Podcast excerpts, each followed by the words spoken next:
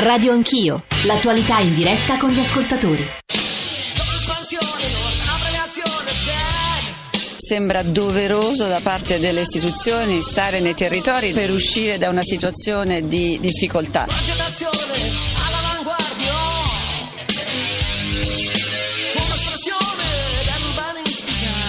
Siamo senza poi e siamo tutti come trattati come i porci. Siamo maiali, carini. Coinvolgere le persone, ascoltare le richieste che vengono dal quartiere. Io chiederei al sindaco soltanto una cosa, di quando fanno delle strutture subito di consegnarli anche per i nostri figli, per non venire, per non spendere sempre la giunta comunale, sempre deve mettere dei soldi per andare a, a rifare i lavori già fatti. Solo questo chiedo, basta. Bisogna ricominciare dalle periferie, bisogna ricominciare dalle- dai problemi reali delle persone. Alberi non tagliati, sporcizia eh, non levata, non disinfettano niente, non passa quello dei topi, quello degli scarafaggi, siamo noi a pulire fuori.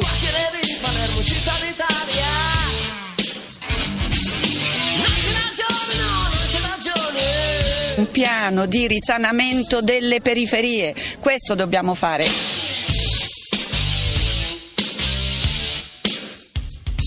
8, buongiorno e benvenuti all'ascolto di Radio Anch'io, Giorgio Zanchini al microfono. Noi siamo a Palermo, siamo nei nuovi studi radiofonici della sede RAI di Palermo per riprendere un filo che nei mesi scorsi e comprensibilmente vista l'intensità, la densità degli eventi politici delle settimane alle nostre spalle avevamo forse un po' trascurato. Il racconto del paese, il racconto dei luoghi d'ombra, delle periferie del paese senza possibilmente paternalismi, senza quella specie di paradossale compiacimento che sta nel dire nulla cambia, eh, è intollerabile come stanno le cose e cercando anche, ma insomma forse l'ambizione eccessiva di smontare quei dispositivi retorici, mediatici che inchiodano dei luoghi alla retratezza e sostanzialmente ci fanno dire non cambiano mai. Non è così ma occorre dare la parola a quei luoghi per eh, capire poi come le cose cambiano. Ieri abbiamo passato la giornata allo Zen di Palermo, è stato aperto un punto luce di Save the Children per dare qualche opportunità in più a ragazzine, ragazzine, bambini, eh, bambini eh, che hanno meno di chi nasce, che sono nel centro di Milano, a Parioli o a Posillipo,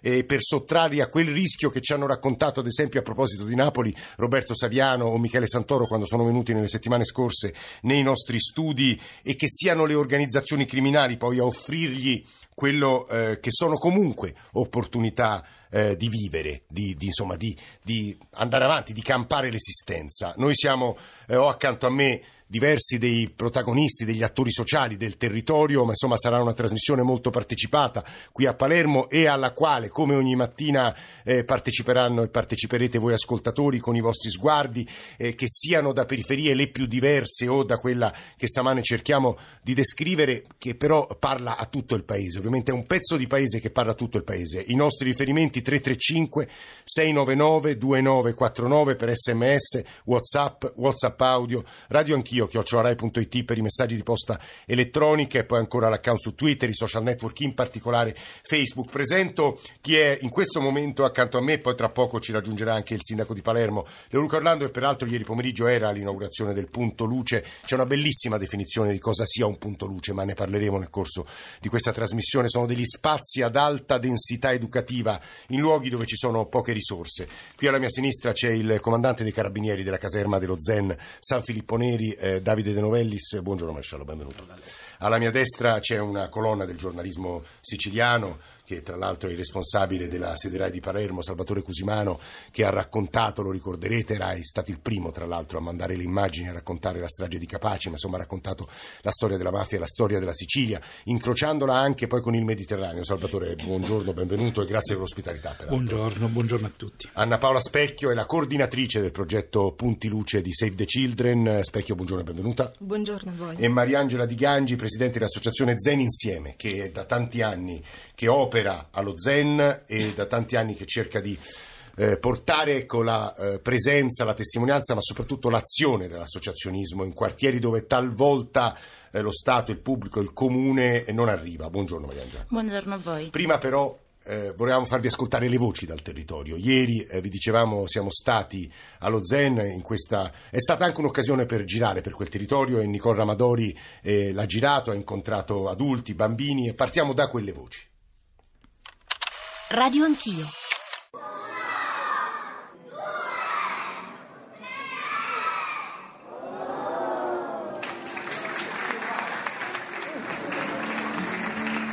E così lo Zen 2 si illumina con un punto luce di Save the Children. Lo spazio da oggi è uno spazio che viene dedicato ai bambini, ai ragazzi e alle ragazze di questo quartiere per essere aiutati nello studio uno spazio di 750 metri quadrati nel padiglione 18, uno dei tanti fabbricati di edilizia popolare costruiti qui 40 anni fa, dove ora ci vivono circa 20.000 persone.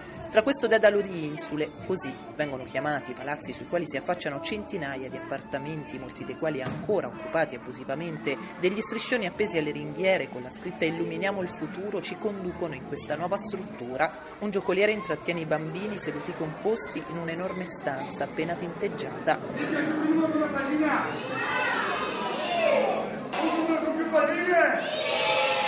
Il nuovo punto luce diventa anche la sede del laboratorio Zen Insieme, un'associazione che qui opera da quasi 30 anni, un'alternativa alla strada per i bambini, un'occasione di formazione anche professionale per giovani donne e mamme. È una nuova iniziativa per i bambini, anche per fare delle cose nuove, faranno dopo scuola, anche per le mamme, qualche cosa di cucina. Sarà una bella idea per passare un po' di tempo sia per i grandi che per i bambini. E lei è mamma? Sì, e mio figlio è qua in giro, 11 anni. Quindi lo porterà? Sì, certo, anche io verrò. Futuro per i bambini, un posto dove i bambini stare, giocare e pure per noi, perché qua c'è poco dove rincontrarci e questo penso che sia un, un buon punto di inizio. È un posto magnifico per i ragazzi dello Zen che invece di stare in mezzo alla strada stanno qua, un'accoglienza buona. Non c'era mai stato finora un posto del genere? No, è una cosa bella per i bambini, anche per noi, soprattutto perché noi siamo delle casalinghe, ci tengono anche occupate queste giornate un po' noiose alle volte e anche tengono occupati i bambini nello stesso tempo. Una cosa bella, carina. Aspettavamo con ansia questo centro aperto, sì, perché è un po' tutto dello Zen. Perché allo Zen 2 non c'è nemmeno una piazza, nessun servizio, nessun negozio. Le saracinesche di quegli esercizi commerciali previsti nel progetto iniziale sono sempre state chiuse. Ci scorrazzano davanti i bambini che sotto i porticati fanno passare il tempo e il loro futuro, ma che oggi aspettano ansiosi l'inizio di un nuovo percorso. E cosa siete venuti a fare qui? Siamo a lavorare. Che lavoro volete fare? Io voglio diventare la parrucchiera, la truccatista, le fare le unghie e poi mi, hanno, mi togliono il lavoro perché devo ritornare a casa. Io voglio fare il truccare.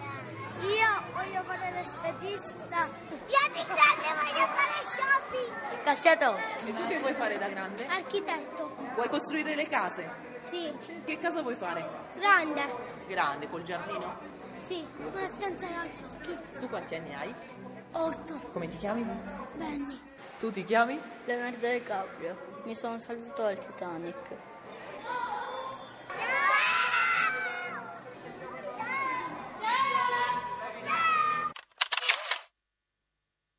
Sono le 8.45, come avrete capito siamo a Palermo ed erano voci dallo Zen dove ieri è stato inaugurato un punto luce. Noi vorremmo partire dalla descrizione dello Zen con le voci di chi è qui in studio accanto a me che vi ho presentato, ma adesso parleranno uno dopo l'altro, poi tra poco arriverà anche il sindaco Orlando per tirare un po' le fila di quello che è stato l'intervento pubblico comunale di questi anni. Vi dicevo, Mariangela Di Gangi, presidente dell'associazione Zen Insieme, opera allo Zen da tanti anni e vorrei, lei deve pensare ci stanno ascoltando sperabilmente italiani di ogni dove, vorrei che capissero che cos'è lo zen. Eh, in poche parole ci posso provare perché è una cosa così complessa che è molto difficile descriverla brevemente, però a me piace definire lo zen come una comunità, nulla più nulla meno, una comunità che negli anni ha sviluppato una sua identità, che non si riconosce nella descrizione che il resto del paese dà loro, quindi quel pregiudizio eh, di una comunità di, di delinquenti, di, di, di, spacciatori e di mafiosi. Lo Zen non è quello, io ho avuto modo di impararlo in questi anni. Lo Zen è una comunità di persone deprivate, fondamentalmente, è una comunità di persone purtroppo troppo povere e la povertà purtroppo dà spazio alle illegalità, alle- si tratta soltanto di questo, ma è una comunità che ha imparato a farcela, che ha imparato a combattere, ha imparato con le unghie e con i denti a conquistarsi quello che gli serve e piano piano, mm, come vediamo, lo sta, lo sta facendo, ci stiamo riuscendo. dice deprivate e troppo povere, che intende? Che c'è poco lavoro, c'è poco, semplicemente c'è alta disoccupazione, pochissime opportunità di vita. Ci sono pochissime opportunità di vita, mi pare un'ottima, un'ottima definizione, nel senso che è tutto un circolo vizioso che si innesta. Quando, quando cresci in un posto dove non impari a vedere altro se non quello eh, che ti circonda, che purtroppo è violento anche solo nell'immagine, cioè vederlo lo zen per come è fatto fisicamente è veramente brutto. Provi a, provi a descriverlo. Eh, lo zen è con nasce questi... come un progetto della fine degli anni 60 lo studio Gregotti, insomma con nobilissime ambizioni. Oggi com'è? Oggi lo Zen è esattamente in realtà come è stato pensato, cioè con queste, con queste strutture eh, che a mio avviso creano isolamento dentro l'isolamento, perché già lo Zen si trova all'esterno della città, però la, la struttura insula e la struttura padiglione non fa altro che aumentare l'isolamento e eh, rendere sempre più estraneo chi arriva da fuori. Poi è sicuramente un quartiere che ha eh, avuto più deturpazioni di altri, i tanti spazi abbandonati, i tanti luoghi che non sono stati destinati a nulla e che quindi sono delle vere e proprie discariche a cielo aperto, non contribuiscono a far vivere bene chi sta là. Un bambino che cresce in un quartiere dove non c'è una piazza, dove non c'è un parco giochi, dove non può uscire tranquillamente senza essere abituato ad incontrare topi di dimensioni di quelle di un gatto, e sicuramente non avrà una, una vita facile. E in più c'è tutto il resto, c'è l'assenza di opportunità dal punto di vista educativo che sicuramente incidono nella formazione delle persone. Anna Paola Specchio, eh, dicevo, è la coordinatrice del progetto Punti Luce di Save the Children, 20 ne avete in Italia se non sbaglio Specchio. Sì, 20, Perché ieri avete, 20. ieri, il ventesimo ieri, perché avete scelto quel luogo? Beh, per quello Per che le ragioni che diceva Mariangela, Mariangela, noi scegliamo i luoghi perché scegliamo partendo da delle mappature di contesto e andiamo ad intervenire dove gli indicatori ci dicono che c'è un'assenza e una deprivazione totale di servizi. In questo modo riusciamo a eh, andare a colmare o comunque tentiamo di colmare quell'assenza di servizi dando opportunità educative e formative ai bambini e ai ragazzi.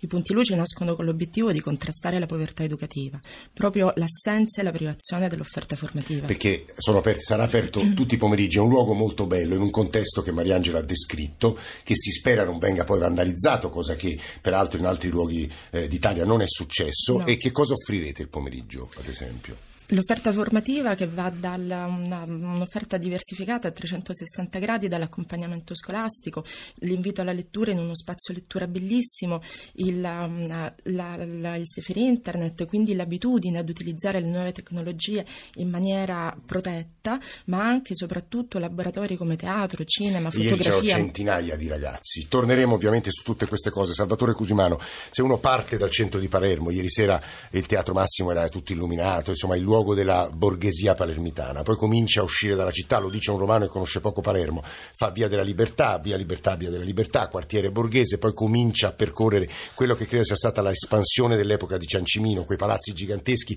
e il sacco di Palermo, chiamiamolo così, poi arriva lo Zen, una specie di cerchi che spingono le popolazioni verso l'esterno. Guarda, il peccato d'origine è questo. Sostanzialmente lo Zen nasce come un luogo dove rinchiudere un pezzo della popolazione palermitana che era stata allontanata per varie ragioni che è difficile ricostruire diciamo, dal centro storico della città. Sostanzialmente è accaduto eh, che eh, lì dove c'era la- la- dire, il mix sociale no? che fa poi le città vive, e cioè la borghesia insieme addirittura qui all'aristocrazia, al piano nobile, poi giù arrivavi nel, eh, nelle- negli appartamenti più in basso, ci stava la povera gente, i piccoli artigiani, a un certo punto tutto questo è stato scompaginato, è stato scompaginato dalla mafia e dall'amministrazione politica di questa città che per anni è stata condizionata da Cosa Nostra, da Vito Ciancimino, da Salvatore Rina. Questo pezzo di popolo siciliano, palermitano, è stato espulso e allontanato. Lo Zen ancora oggi è un- una un, come dire, una sorta di quadrilatero estraneo alla città. Il paradosso è che stiamo parlando di 20.000 persone allo Zen 2, di 20.000 persone allo Zen 1, cioè adesso si chiamano San Filippo Neri, eccetera, eccetera, operazione meritoria, togliergli quel, quel- quel titolo lì, titolaccio, 40.000 persone che sono quasi un grande centro abitato, sono un centro abitato. un Salvatore, governato da chi? Ora qui c'è il Governato- comandante carabinieri e ci aiuterà a capirlo, Allora, rappresenta lo Stato. Io quindi- posso dare eh. solo qualche dato. Allora, governato fino a ieri diciamo da Salvatore Lo Piccolo e quindi alla mafia vincente, cioè la mafia più ricca, più potente, più pericolosa. Ovviamente le operazioni delle forze dell'ordine e della magistratura hanno scompaginato questo assetto. Sono venuti fuori le seconde, le terze file, le quarte file, che hanno cominciato a stringere tutta una serie di accordi. E di pochi, pochi, pochissime settimane fa l'agguato a un tunisino che, a cui erano state sequestrate 600.000 euro, un nullatenente che aveva una casa di lusso e aveva 600.000 euro addosso o a casa. In sostanza che reggeva il, lo spaccio. Oggi lo Zen oggettivamente eh, per me il lavoro di Rosangela, eh, diciamo, di manager e degli altri eh, operatori sociali, che sono tanti, che in questi anni si sono aiutati, hanno aiutato lo Zen, è meritorio proprio perché la situazione è assolutamente difficile. Ti do un ultimo dato. In un territorio vasto che va da Viale Lazio, quindi praticamente dal luogo che tu dicevi poco fa della borghesia, fino al luogo della ricchezza, cioè a Mondello, tutto quel territorio della Palermo occidentale ha centinaia e centinaia di persone soggette a provvedimenti di, di, pubblica sicurezza. Bene, il 70% di quella popolazione sotto indagine sotto inchiesta sta allo Zen 2. Eh, Maresciallo Davide De Novellis, di nuovo buongiorno. Il comandante della caserma dello Zen San Filippo Neri ha anche una vita di grande interesse. Lei è campano, comandante? Sì, sì. Lei è campano di fuori grotta, insomma, ieri mi raccontava. È stato nel 2013, eh, io gli ho appena fatto leggere un articolo di Roberto Alaimo, peraltro è un collega qui della sede di Palermo. Palermo, quartiere Zen, la Repubblica della Mafia. Raccontava come esistesse una specie di stato parallelo. Era il 2013, lei era in Afghanistan, sì, poi esatto. è tornato, ha cominciato a lavorare allo Zen, adesso guida quella caserma e mi ha spiegato ieri, guarda che l'approccio illuministico di chi arriva dal nord e comincia a dire ma com'è possibile che qui sia tutto abusivo, che l'illegalità sia capillare, non funziona qui, per una serie di ragioni, comandante. Allora, c'è da dire che lo Zen è un quartiere di periferia e come ogni periferia ovviamente ha le sue problematiche, eh, è un quartiere popolare per cui è un quartiere di povera gente, di gente che, eh, come diceva la dottoressa, ha, ha delle deprivazioni. Non, non, vivrebbero in un quartiere popolare se fosse gente con dei, dei, dei mezzi di sostentamento. Quello che sostanzialmente eh, ha cercato di fare eh, lo Stato, mettendo lì eh, una caserma dell'arma dei carabinieri, oltre che a... Una, che sta proprio dentro lo Zen. No? Noi siamo, noi siamo praticamente visto, nel centro del, del, del quartiere, uh, una caserma dell'arma dei carabinieri, una, una stazione di polizia municipale. Uh, oltre che a dei servizi come un, un poliambulatorio e, è quello di cercare di, di eh, legittimare questo quartiere, che comunque... Fargli fatto... capire che sono, sono, sono, lo Stato, che, lo Stato c'è. Che lo Stato esiste, mm, far comprendere alla, alla, gente del quartiere che si sente di fatto abbandonata, che di fatto non è abbandonata, anche perché... Eh, l'arma dei carabinieri è eh, in, in, sinergia con uh, gli enti sociali, con uh, le, le, anche le varie associazioni, collabora per portare la legalità ed è quello che sta facendo attraverso vari Come progetti. Io ieri però ho scoperto che l'acqua, ad esempio, non viene fornita dal comune allo Zen, cioè sono, è tutto abusivo. L'abusivismo uh, ovviamente è una delle piaghe non tutta l'acqua. È, allora, è un fenomeno fisiologico questo, eh. fisiologico in qualsiasi periferia. Nel momento in cui eh, eh, ci sono delle deprivazioni, è normale che ci siano anche dei fenomeni di illegalità e di abusivismo, che possono essere il furto di acqua, il furto di energia elettrica, ed è lì che lo Stato va a, a muovere il contrasto ed è lì che cerca in qualche modo di sanare e di legalizzare quelle che sono le, le, le, le situazioni eh, eh particolari di, di, criticità di un quartiere popolare. Lei mi diceva ieri ci sono una serie, quali sono i reati tipici che vengono, vengono commessi in un quartiere come lo Zero? Il, il maggior reato ovviamente è il reato di spaccio di sostanze stupefacenti ed è quello nel quale praticamente eh, la stazione Carabinieri si impegna maggiormente, unitamente ad altri reparti che ovviamente contribuiscono al contrasto di questo fenomeno con un discreto successo, devo dire. Diciamo che la stazione Carabinieri, non sto qui a, a dare dei dati, sì. dei meri numeri, insomma, però eh, diciamo che il, il 70%... Il punto è che lei non deve passare, voi Carabinieri, lo Stato come repressione e basta, Appunto. ma è il dialogo che in qualche modo cerca di instaurare. Io l'ho visto ieri come il comandante si misurava con ragazzini, adulti, madri. Ed questo. è questa la formula che eh, si cerca di adottare, eh, eh cercando di non eh, portare lì lo Stato repressivo, lo Stato di polizia, eh, l'arma dei carabinieri come un, un, qualcosa che comunque vada ad influire negativamente sul quartiere. Noi eh, con le nostre attività parallele che vanno al di là dei nostri compiti istituzionali eh, eh facciamo anche in modo che, eh, di avvicinare eh, lo Stato alla popolazione, di mediare. Abbiamo partecipato a diversi progetti, l'ultimo dei quali una sorta di doposcuola che i militari della stazione liberi dal servizio effettuavano con diversi volontario. In maniera volontaria. Guardate, la fermo solo un secondo, Mariangela, abbiamo un minuto prima del giornale radio, ma poi torneremo su tutti questi temi anche alla luce di quello che ci scrivono gli ascoltatori. La questione è anche la dispersione scolastica, immagino, Mariangela. Certo, certo, è molto alta perché difficilmente si riesce a percepire qual è la, l'utilità dell'essere istruiti, perché eh. poi non, non corrisponde nessuna, nessuna, opportunità al fatto di essere andato a scuola, hai difficoltà a proseguire il percorso scolastico, è difficilissimo per un ragazzino dello Zen andare alle scuole superiori, perché non ce lo si può permettere, perché purtroppo lo stato sociale è soltanto un'illusione, perché andare a scuola costa un sacco e non è uguale per tutti. Ci fermiamo qui per il momento, ovviamente siamo a Palermo raccontando un pezzo d'Italia, ma che significa parlare di tutto il paese, ovviamente. 335 699 2949 per i vostri sms, per i vostri whatsapp e whatsapp audio, radio anch'io, chiocciorai.it per i messaggi di posta eh, elettronica, eh, leggevo ah, messaggi che arrivano un po' da periferie diverse del nostro paese e magari qualcuno ve lo faremo riascoltare, domande che vengono poste, anche sorpresa ascoltando le cose che abbiamo ascoltato, le ultime notizie.